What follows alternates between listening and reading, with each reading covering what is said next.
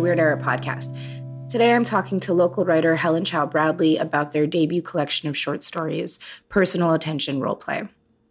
Helen Chau Bradley is a writer and musician living in Tiohtià:ke, Montreal. Uh, they're the author of Automatic Object Lessons from House House Press. Their stories and essays have appeared in Weird Era, Carte Blanche, Cosmonauts Avenue, Entropy Magazine, Maisonneuve Magazine, the Montreal Review of Books, and elsewhere. A young gymnast crashes, crushes on an older, more talented teammate while contending with her overworked mother. A newly queer 20 something juggles two intimate relationships with a slippery anarchist lover and an idiosyncratic Meals on Wheels recipient. A queer metal band's summer tour unravels the sticky heat of the north amid the sticky heat of the northeastern US. A codependent listicle writer becomes obsessed with the Japanese ASMR channel. The stories in personal attention roleplay are propelled by queer loneliness, mixed race confusion, late capitalist despondency, and the pitfall, pitfalls of intimacy. Taking place in Montreal, Toronto, and elsewhere, they feature young Asian misfits struggling with the desire to see themselves reflected in their surroundings, in others, online. Chau Bradley's precise language and investigation of our more troubling motivations stand out in this wryly funny debut through stories that hint at the uncanny while remaining grounded in the everyday. Hi, Helen. Thanks so much for being here. Hi, thanks for having me.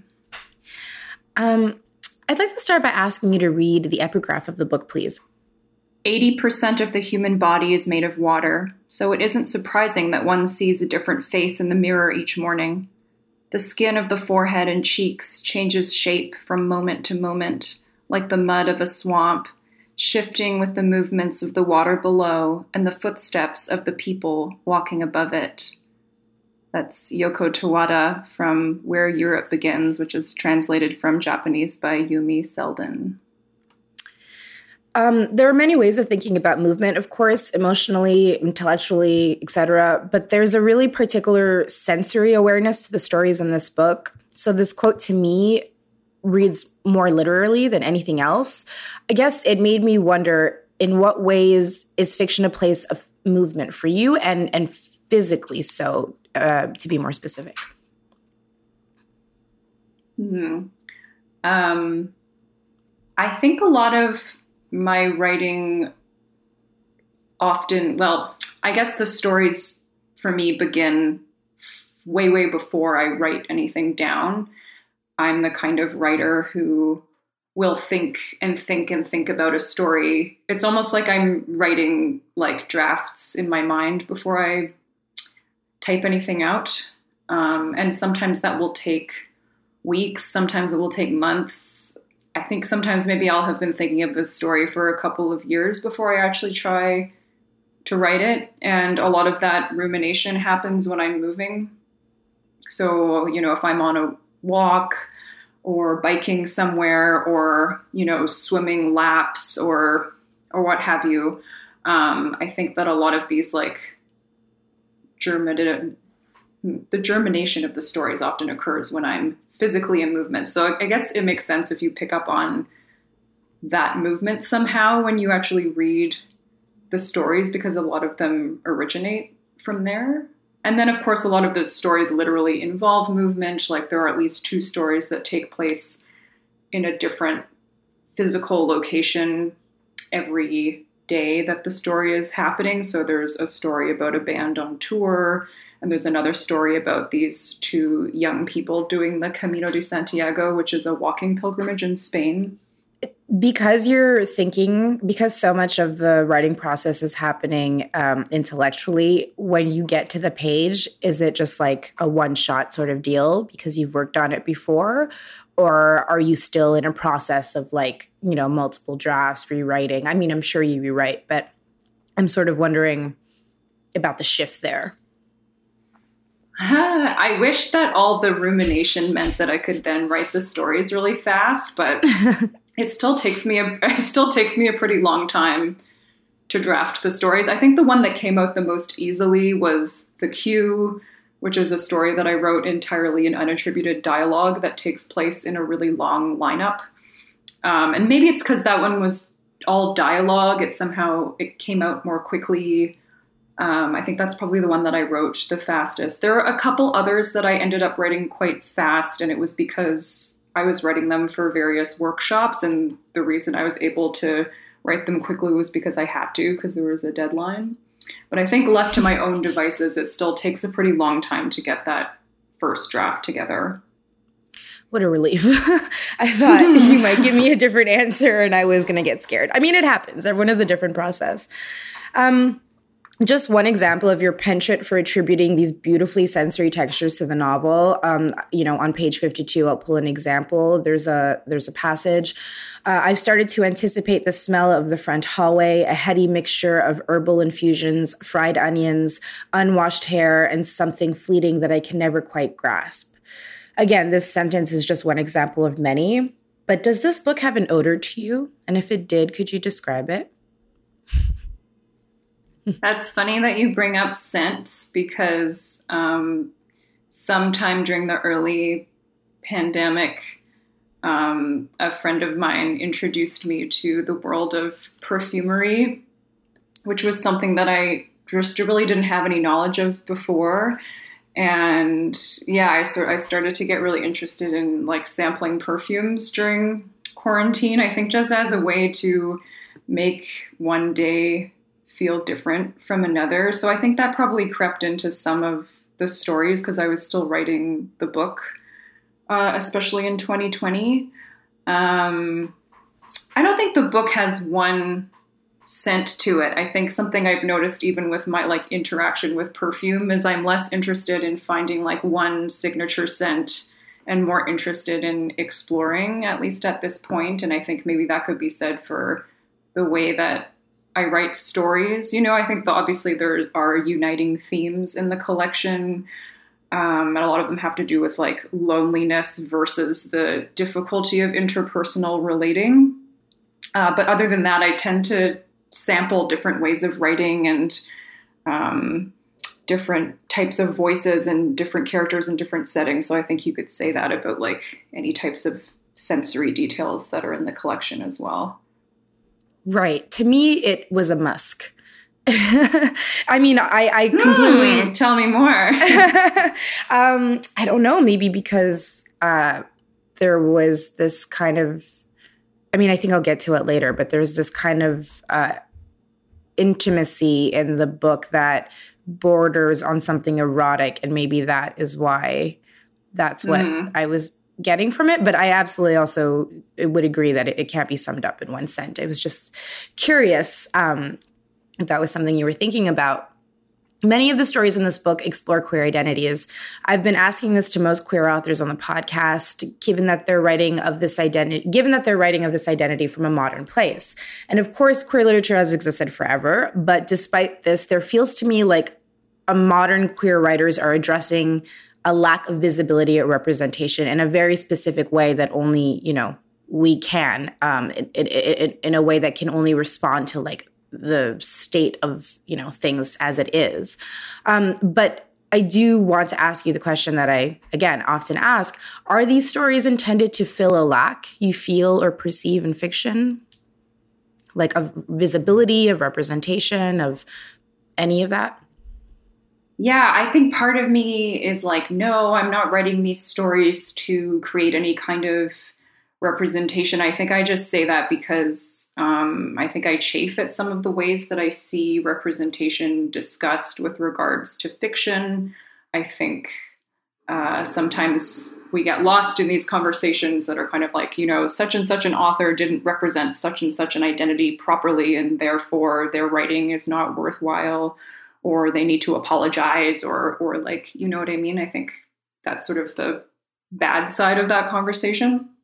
On the other hand, um, I do think that I was propelled to write certain stories because I don't see those perspectives very much in contemporary literature. And like you say, there's lots of a vast array of like queer and trans um, writers who are creating work right now that all of it is like becoming part of this larger literary conversation, if you will, um, especially in the past few years. So that's exciting, um, and I'm I'm hoping to add to that in some tiny little way. I think part of the fun thing about writing a collection of stories is that I, I get to play around with at least a few different perspectives, um, which would which can be done in a novel too, of course, but is maybe easier for me to conceive of if I'm writing shorter pieces.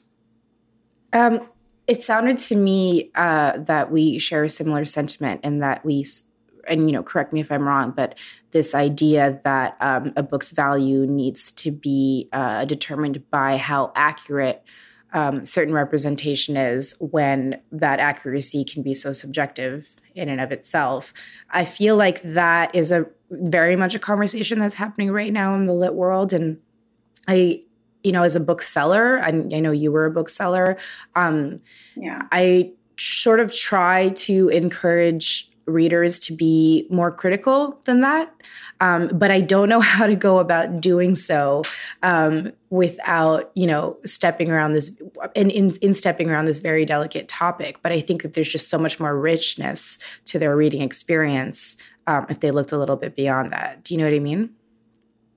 Yeah, and I think the other thing is that um, you know I'm writing fiction. I'm not writing memoir. I'm not writing about myself. So, of course, you know, my positioning in the world and the things that I've experienced or things my friends have experienced have a huge, you know, influence on what I end up writing and probably also like on the perspectives that I end up being able to write very well realistically. So, that's definitely true. But at the same time, you know, I am creating characters and you know, sometimes I do get a little worried that people will somehow ascribe those characters' morals or the things that they do or the things that they think to literally me and what I do and think, when in fact they're quite different and separate. And I want to be able to write a vast, you know, array of queer characters who are, you know, quote unquote problematic in various ways. I kind of feel like it's more fun and realistic that way. Absolutely. Um, Similarly, you take great care to ensure that race is depicted in the characters in this book, um, even with something as minor as ensuring that the names of characters are diverse, you know, uh, reflective of an actual multicultural mm-hmm. reality we all live in. There isn't this sort of blanket whitewashing that's happening in the characters you create. I also try to take great mm-hmm. care in doing this whenever I try to write fiction. I think it's important um, in contemporary fiction in particular.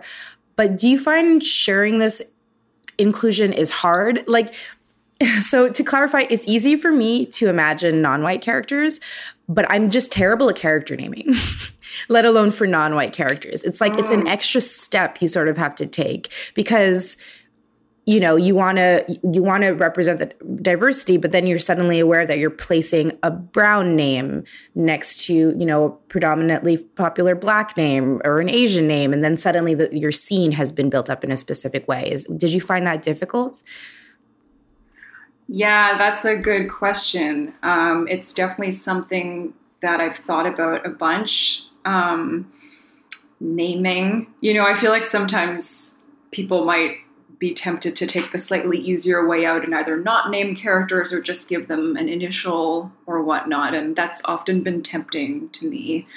Um, but yeah, I think what ends up happening is that if if I'm naming characters who are don't have like you know generic white or francophone name, English or francophone names, um, I do end up having to do a bunch of research just to make sure that I didn't name in a way that wouldn't make any sense. I ended up there's like a there's some well the the main character of the gods and heroes story is half Japanese and is uh, fourth generation, and I had to do some research in terms of naming her, naming her mother, naming her uncle, and then just sort of thinking about how the generations of her family would have settled in this country and what their names might be based on which generation they are. So, yeah, I think naturally a little more thought has to go into that. I hope I didn't mess anything up, but.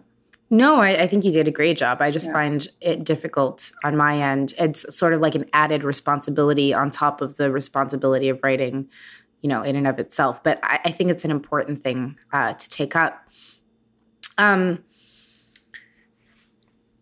Uh, I guess it's particularly reflective, reflective of modern life in that a lot of these stories tackle PC culture, accountability, politics, etc. A lot of these characters are asked to prove their identity with their politics.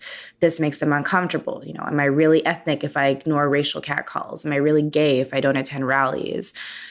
In what ways is queerness to you tied up with morality?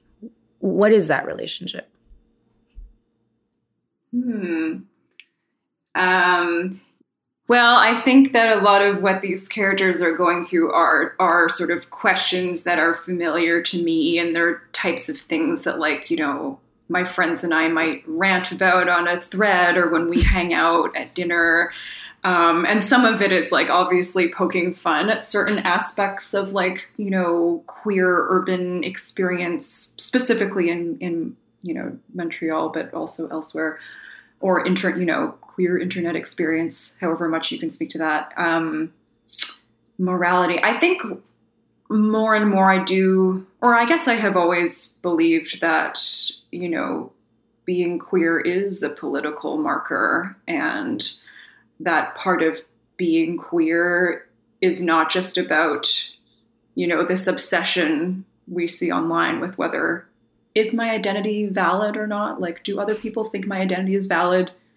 I don't think that that's the conversation i'm interested in. I think you know when i say i'm queer i mean that um I also hang out with other queer people that I'm interested in acting in solidarity with other queer and trans people. That, like, when there are calls for action and support, I want to answer them if, you know, if possible. Um, that, it, that it's more than just about, like, this is my identity that I label myself with, or this is who I sleep with, but there is a bigger conversation about who I'm actively working to be in community with and what that looks like. And I think also, like, what my responsibility to those communities might be. And I think that that is an important aspect of uh, queerness to me, anyway, um, even though I know that obviously there are people who don't believe that.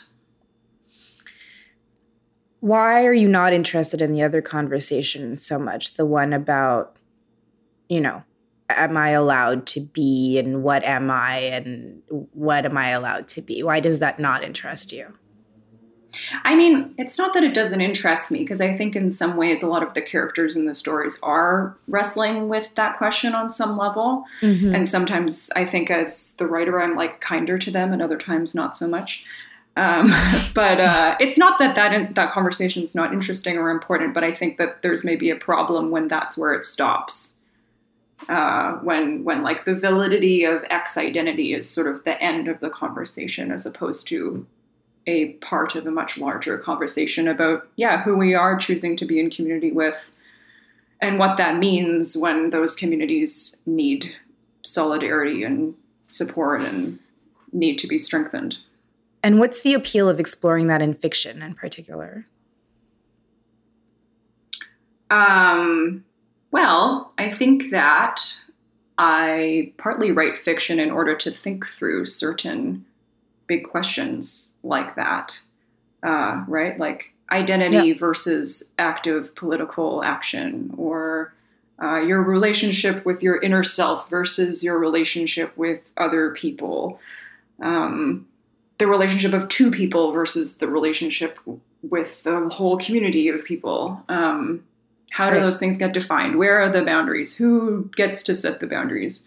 What happens when the boundaries fail? Uh, etc. Um, I don't have any answers to any of those questions, but I think that fiction is a good place to explore a lot of that uh, without being didactic, because you can kind of play it out with a whole bunch of different characters and voices and scenarios. And I guess that's the ongoing exercise that I'm engaging in. I mean, that's exactly also the appeal to me as a reader, you know, not just a writer. That's what's interesting. Oh, yeah, same. To explore. Yeah. Um, but there are, you know, queer femme women in these stories uh, they're all often hapless about their desire, or so it read to me. You know, many of them are chasing after love and affirmation and like maybe not the best of resources, maybe even abusive people.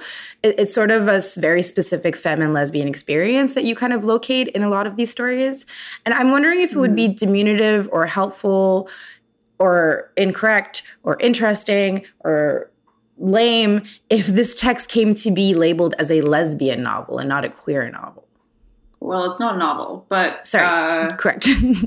a, a lesbian text. yeah, a lesbian text. Um, yeah, that's interesting. Uh, sure, I think it's very lesbian in a lot of ways. Uh, I, you know, there's Schulman vibes. There's, you know, and there, lesbian fiction is like a rich yes. genre of its own. Yeah, I mean, definitely some of the relationships in it probably wouldn't be labeled lesbian per se. Like the character who is, as you say, quite hapless in various ways in the um, Only the Lonely, the Meals on Wheels delivery story. Mm-hmm. Is very into her relationship with a non-binary trans masculine character. Mm-hmm. Um, so I don't I don't know if those characters would call that a lesbian relationship. Probably not. Um, mm-hmm. But yes, there are. I mean, there are certainly like quote unquote lesbian feelings and experiences. I think particularly in the titular story, personal attention role play. That's a very like lesbian story to me. it's like this femme queer person who is trying as hard as she can to hold on to this very mirror like relationship with her roommate who she's in love with who is not in love with her. Uh, and when that person finally leaves, she like gloms onto this sort of replacement female figure who is an ASMR channel. Yeah, Could I think you, there's a lot of like yeah. desperate attempts at mirroring in, in various like queer and lesbian relationships that I'm interested in writing about. Could you explain to listeners who don't know uh, uh, where the root of the personal attention role play comes from? Right. So um, it is a common term in the ASMR community, which is the audio sensory meridian response community. Um, a lot of people would have heard of this by now. It's not so niche anymore, but it happens on YouTube, and it's people making these uh, videos that are often meant uh, to relax via certain types of role play.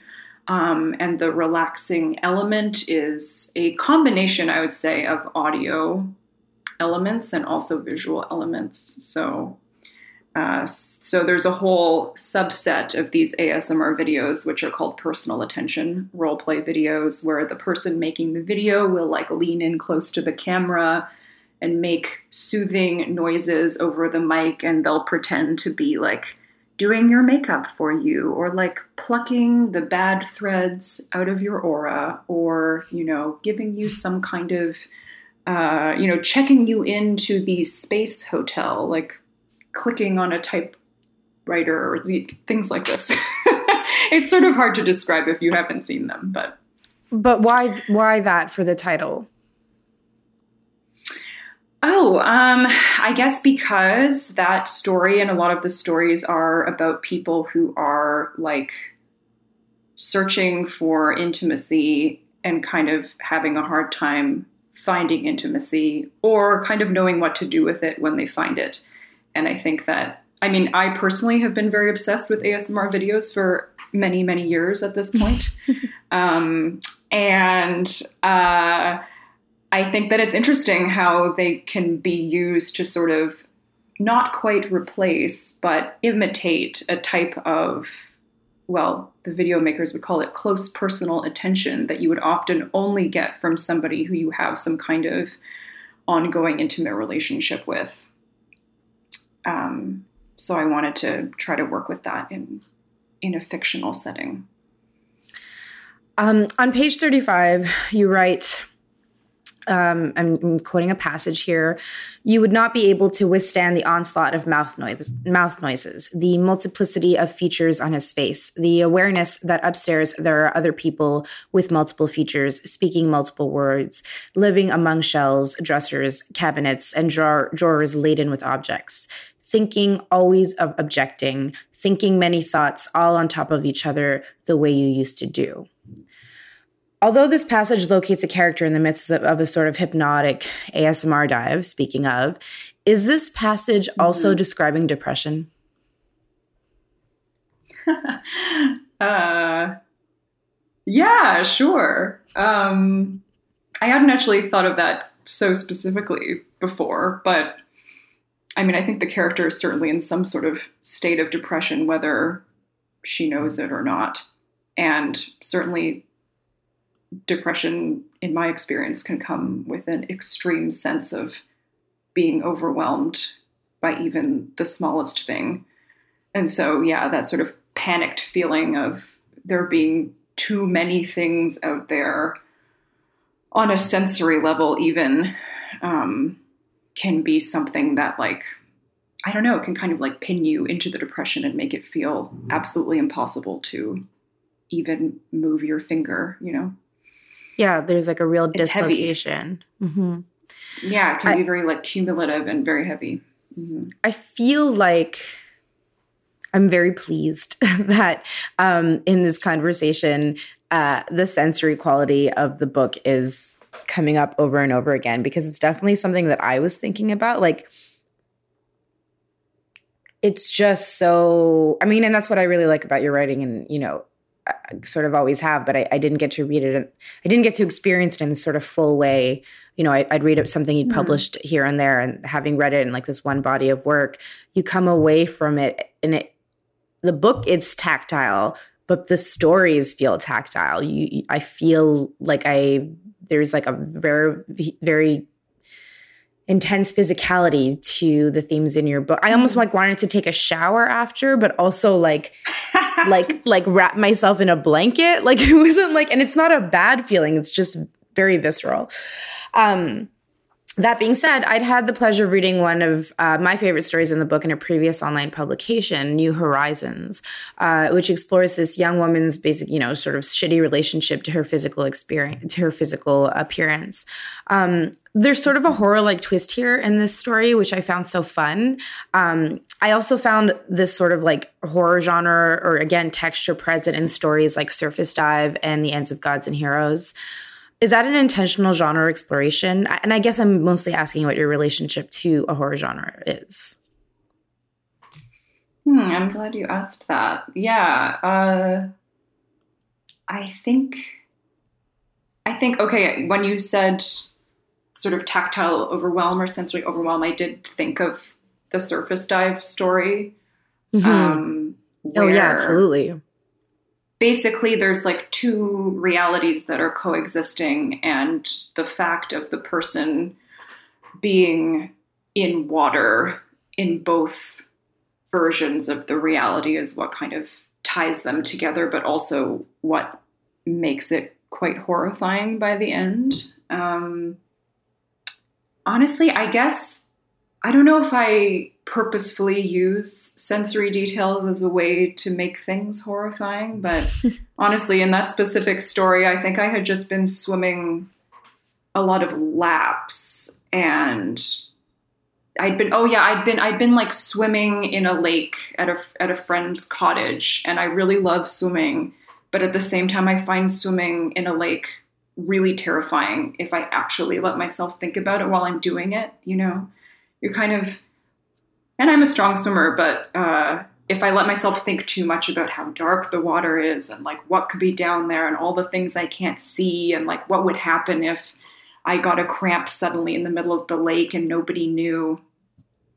And I, I do know people who have drowned. Um, so I think that there's there are there are horrifying things that come to mind when I'm swimming in the lake, even though it's one of my favorite things to do. And I think I just wanted to to explore where the fear comes from. And then it ends up being a very viscerally uh, sensory centered experience just because when you're in the water, it's not necessarily a natural place to be since you can't breathe in it. So you become abundantly aware of like your physical environment. I can't swim. I'm terrified of it. No. And actually, was that story like scarier to you because because of that? Do you know how did that story feel to you? Uh, yeah, it, I mean, it was. It, I would. I don't know if scary is the right word, but it it definitely was stressful. Um, and uh, you know, I'm at this point now where I'm older and, you know, people are like, you should really learn. And they, you know, I've had the occasional person try to teach me. And I, I'm think I'm more terrified now. Like you're supposed to relax, you're supposed to float. Mm-hmm. But I'm now mm-hmm. an adult who is terribly aware of this thing that she's afraid of. And I just can't let myself go in that way. I also had like I, I kind of drowned when I was y- younger as well, and like a oh no, yeah, and so that that obviously sets a scary um, tone, but. That's really interesting. That ex- well, that explains surface dive. But what about what about uh, New Horizon? That, that that's. I mean, I, I, we don't spoil on Weird Era, but there is a twist there, right? Um, that's very much rooted in that. Uh yeah, that one yeah, that's a very different type of story because um, I feel like that one has more to do with an extreme discomfort in the narrator's own body, mm-hmm. but the discomfort is not based. It's like based in how she imagines other people are perceiving her. Mm-hmm. So it's kind of like a social terror. Mm-hmm. Um, and you know, she's tried to get herself over it, but she just keeps failing. Um, so I think it's like a, it is visceral as well, but in a way that's very related to the gazes of others, if you will, as opposed to the surface dive story, which is much more uh, the physical horror of the moment, if that makes sense. It does. Um, but I guess both of them are stories about uh, shifting from one reality to another reality in a way that is both very fast but also accumulates slowly at the same time. Which is terrifying. And then all of a sudden you're somewhere else. And I think to me that's one of the scariest things. Yeah. Yeah. Um, and I've kind of stolen that idea or that technique from uh, Julio Cortázar, who's the Argentinian writer who's really probably my favorite short story writer um, really? who is just like the master at those types of reality shifts. Uh, and he almost always does it, and I know he's going to do it, but I never know when or how. and I think, you know, part of writing is like being a huge fan of other writers and wanting to see if I can do a version of what I admire in their work. And I guess maybe those two stories are my attempts to do that. What does the short story form bring to you uh, and or isolate you from? Um, hmm. I mean, to be perfectly honest, I probably started writing short stories because I was too scared to write something longer. Writing something Relatable. longer just felt like relatable. You know, I was like, oh, you know, I think I the very first fiction workshop I took was a couple years ago, and it was a flash fiction workshop. So we were working like 200 words and less, and I was like, that feels manageable. Mm-hmm. Um, I think it was literally called Start Small. uh, yes, and it was led by Jennifer Tseng, who's a wonderful writer uh, and who was also really good at writing much longer stories. But uh, I think my approach to starting to finally write fiction a couple years ago was to, yeah, literally start very short and sort of see what I could do with that, and then slowly try writing longer things to the to the point where the longest story in the book, which is the story about the band on tour, um, is almost like a novella length, I think, mm-hmm. and that one I actually had a hard time whittling it down um, mm-hmm. because I was trying to do so many things in that story, and part of me was like, "Man, should this have been a novel? What am I doing?" Mm-hmm. Uh, anyway, I think I think it works, but uh, yeah. So I think I sort of like wrote myself into longer stories over time. Uh, and you said, "What does it isolate me from?" Mm, if it does, I don't know. I mean I think writings can be quite isolating in general, but mm-hmm. uh, not in a bad way necessarily. Um, I think if I want to speak to challenges of writing in the short form, it's that, uh, at least for me, and a lot of people have different approaches, you know. Some people write short stories with a very, from the perspective of the same character over and over again. And I'm very interested in in writers like that, like Lucia Berlin is, is an example mm-hmm. I can think of. Mm-hmm. Uh, and I, I, love her writing, and mm-hmm. they feel they are definitely short stories, but it's often a similar protagonist. Whereas I think every, for me at least, like every time I start to write a new story, I kind of have to think of a whole new world and a new scenario and new characters and new character relationships. And sometimes that can just feel a little bit overwhelming, overwhelming and exhausting. And part of me wants to try writing a longer project just so that I can stay in the same world with the same characters for a longer time. You know, speaking of, in the story titled, and let me know if I'm mispronouncing it, Finisterre. Am I saying that right? Yeah, yeah. Yeah, there comes a point where a character clarifies that Finisterre is Latin for the end of the world. Another character responds, I know that. I can't resist saying, even though it hadn't come together in my head until just then. I had this very meta moment as the reader. Reader, I too hadn't had it come together in my head until just then.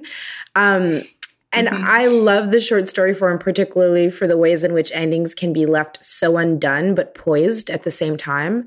Um, I'm wondering if finishing a mm-hmm. story for you is similar in that you don't realize it's done until suddenly it's done and it's just come together in your head, like the word Finisterre. Mm, that's a good question. Um, actually, funny you ask it and mention that story because I think that uh, that story kind of like went on for a little bit longer after that point, and then my editor was like, "Yeah, you could just you could just cut it back there." yeah. so in that one, I had some editorial help, and I think that she was totally right. Um, I think in other stories, sometimes sometimes I write with the end in mind. Sometimes I know exactly where I want to get to. I know mm-hmm. almost like what the end scene is and how the characters are going to inhabit that scene and how I kind of maybe want the reader to feel as much as that's a possible thing to do.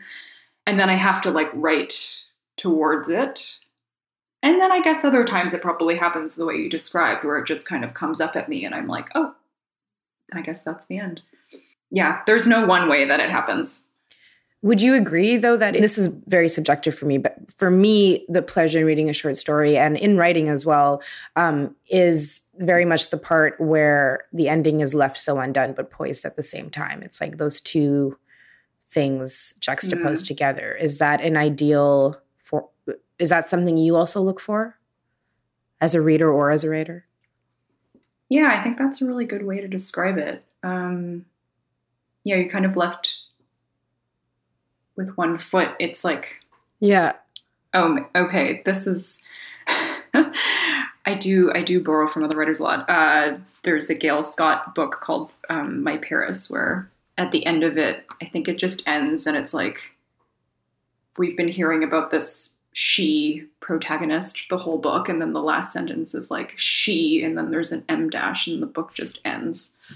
Um and i love that and obviously i i love that. You know i uh, and when i read that i was like oh that's the perfect ending to this book uh, and maybe that's the type of feeling that i want to have at the end of a story um, without actually copying her syntax. Um, where yeah something still it's not like the end of the story comes and then nothing's going to happen after that. Things are going to keep happening. They might be really terrible things. They might be things that you can't imagine.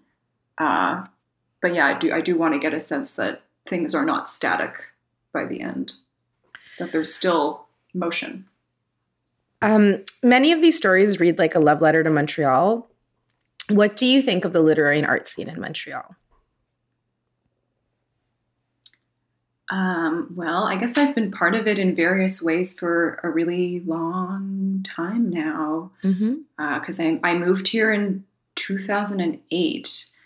Um, and I think I engaged with it first and primarily through music. Um, I'm pretty sure that I like moved to Montreal and became a volunteer at Pop Montreal, which is a big uh, indie music festival here that I eventually ended up working for. Um, mm-hmm. But yeah, those are sort of my early days of engaging with sort of the arts and culture scene in the city, especially on the Anglo side, to be honest, um, mm-hmm. through music. That was just a time where there were just a ton of shows and a ton of small venues, and I think that uh, becoming part of that helped me help me feel like I was part of something. You know, the way that you want to feel when you're like 18 or 19. Um, yeah. And so yeah, and I think that part, being part of like various art, artist communities, either as an audience member or as somebody who makes the art or some combination of the two, has always been a really, really important part of my life here. And I think it's actually what has kept me here for so long. Um, yeah, and then eventually, I guess I made my way into the more literary side of it, I became a bookseller and started to get more of a sense of what uh, you know readings looked like and who was writing and whose work seemed interesting and how people related to each other. And um, am I right? Or are some of these stories kind of mini love letters to Montreal? Oh, sure. Yeah, I think uh, yes. Yes, I think uh, some of them are very literally that, like the one mm-hmm. where the person is riding around and delivering meals all over the city. And mm-hmm. I try to describe like intersections and streets and buildings and stuff like that. Um, and other times it's more of a feeling. It's a real delight. Just as a reader and, and a Montrealer, it's a real delight to find, you know, it's like it, it felt like reading Mavis Gallant um, who I oh love, love, love. Yeah, yeah. Well, I mean, that's also a very specific feeling, right? Like Montreal, you know, you and I are, are, pretty big readers, and um, mm-hmm. how how much local work, how much local fiction are we reading in comparison to international or even just straight up American? So it's really delightful to see the city that I that is not perfect, but that I do love. Um, represented back to me in fiction. It's a delight. Oh, I'm glad to hear that. Thank you. um, thanks, Helen. This is great. thanks for being here. Um, listeners, you can grab a copy of Personal Attention Role Play at Library St. Henry Books on the Weird Era shelf. You can also pick up uh, Weird Era issue one, where Helen's story, uh, The Q, is featured. Um, thanks for listening. Bye.